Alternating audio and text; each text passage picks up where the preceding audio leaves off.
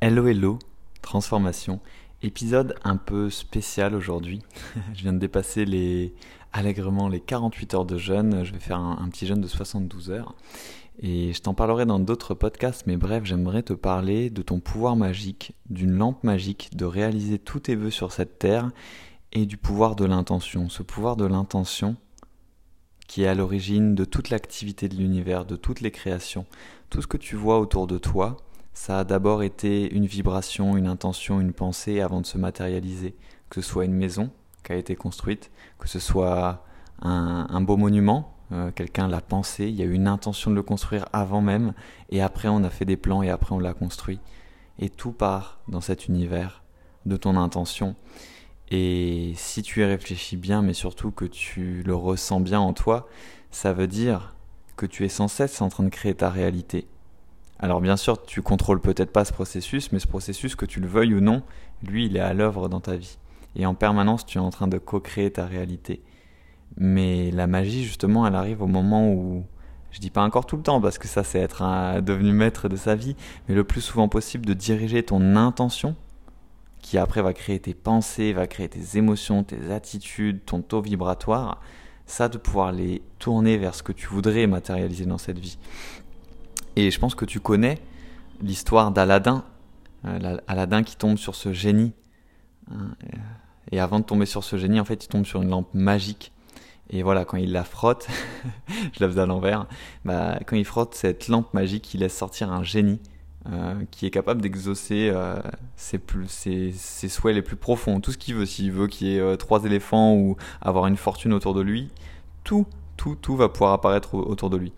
Et puis après, euh, tu vois, quand on est enfant, euh, en tout cas, moi, ça me parlait beaucoup cette métaphore. Mais après, quand on devient adulte, il y a beaucoup d'adultes en tout cas qui oublient leur amour d'enfant, puis qui disent oui, mais bon, les lampes, les génies, ça n'existe pas.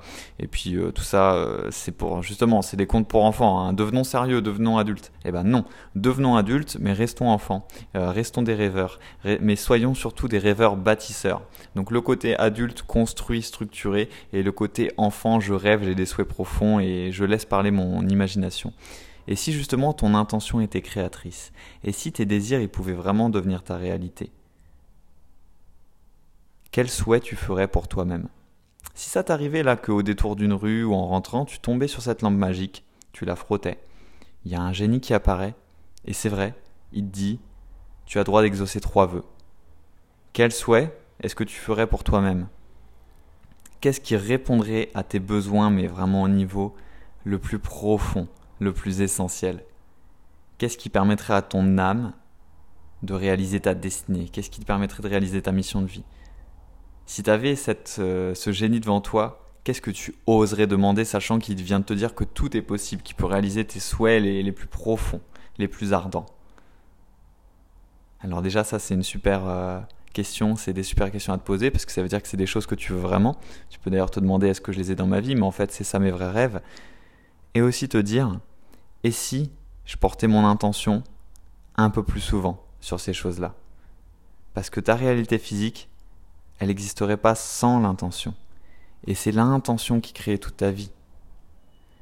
Et je voulais vraiment te réaliser un très court podcast là-dessus. Et le point de ce podcast, en fait, c'est toi. C'est que tu te mettes à rêver.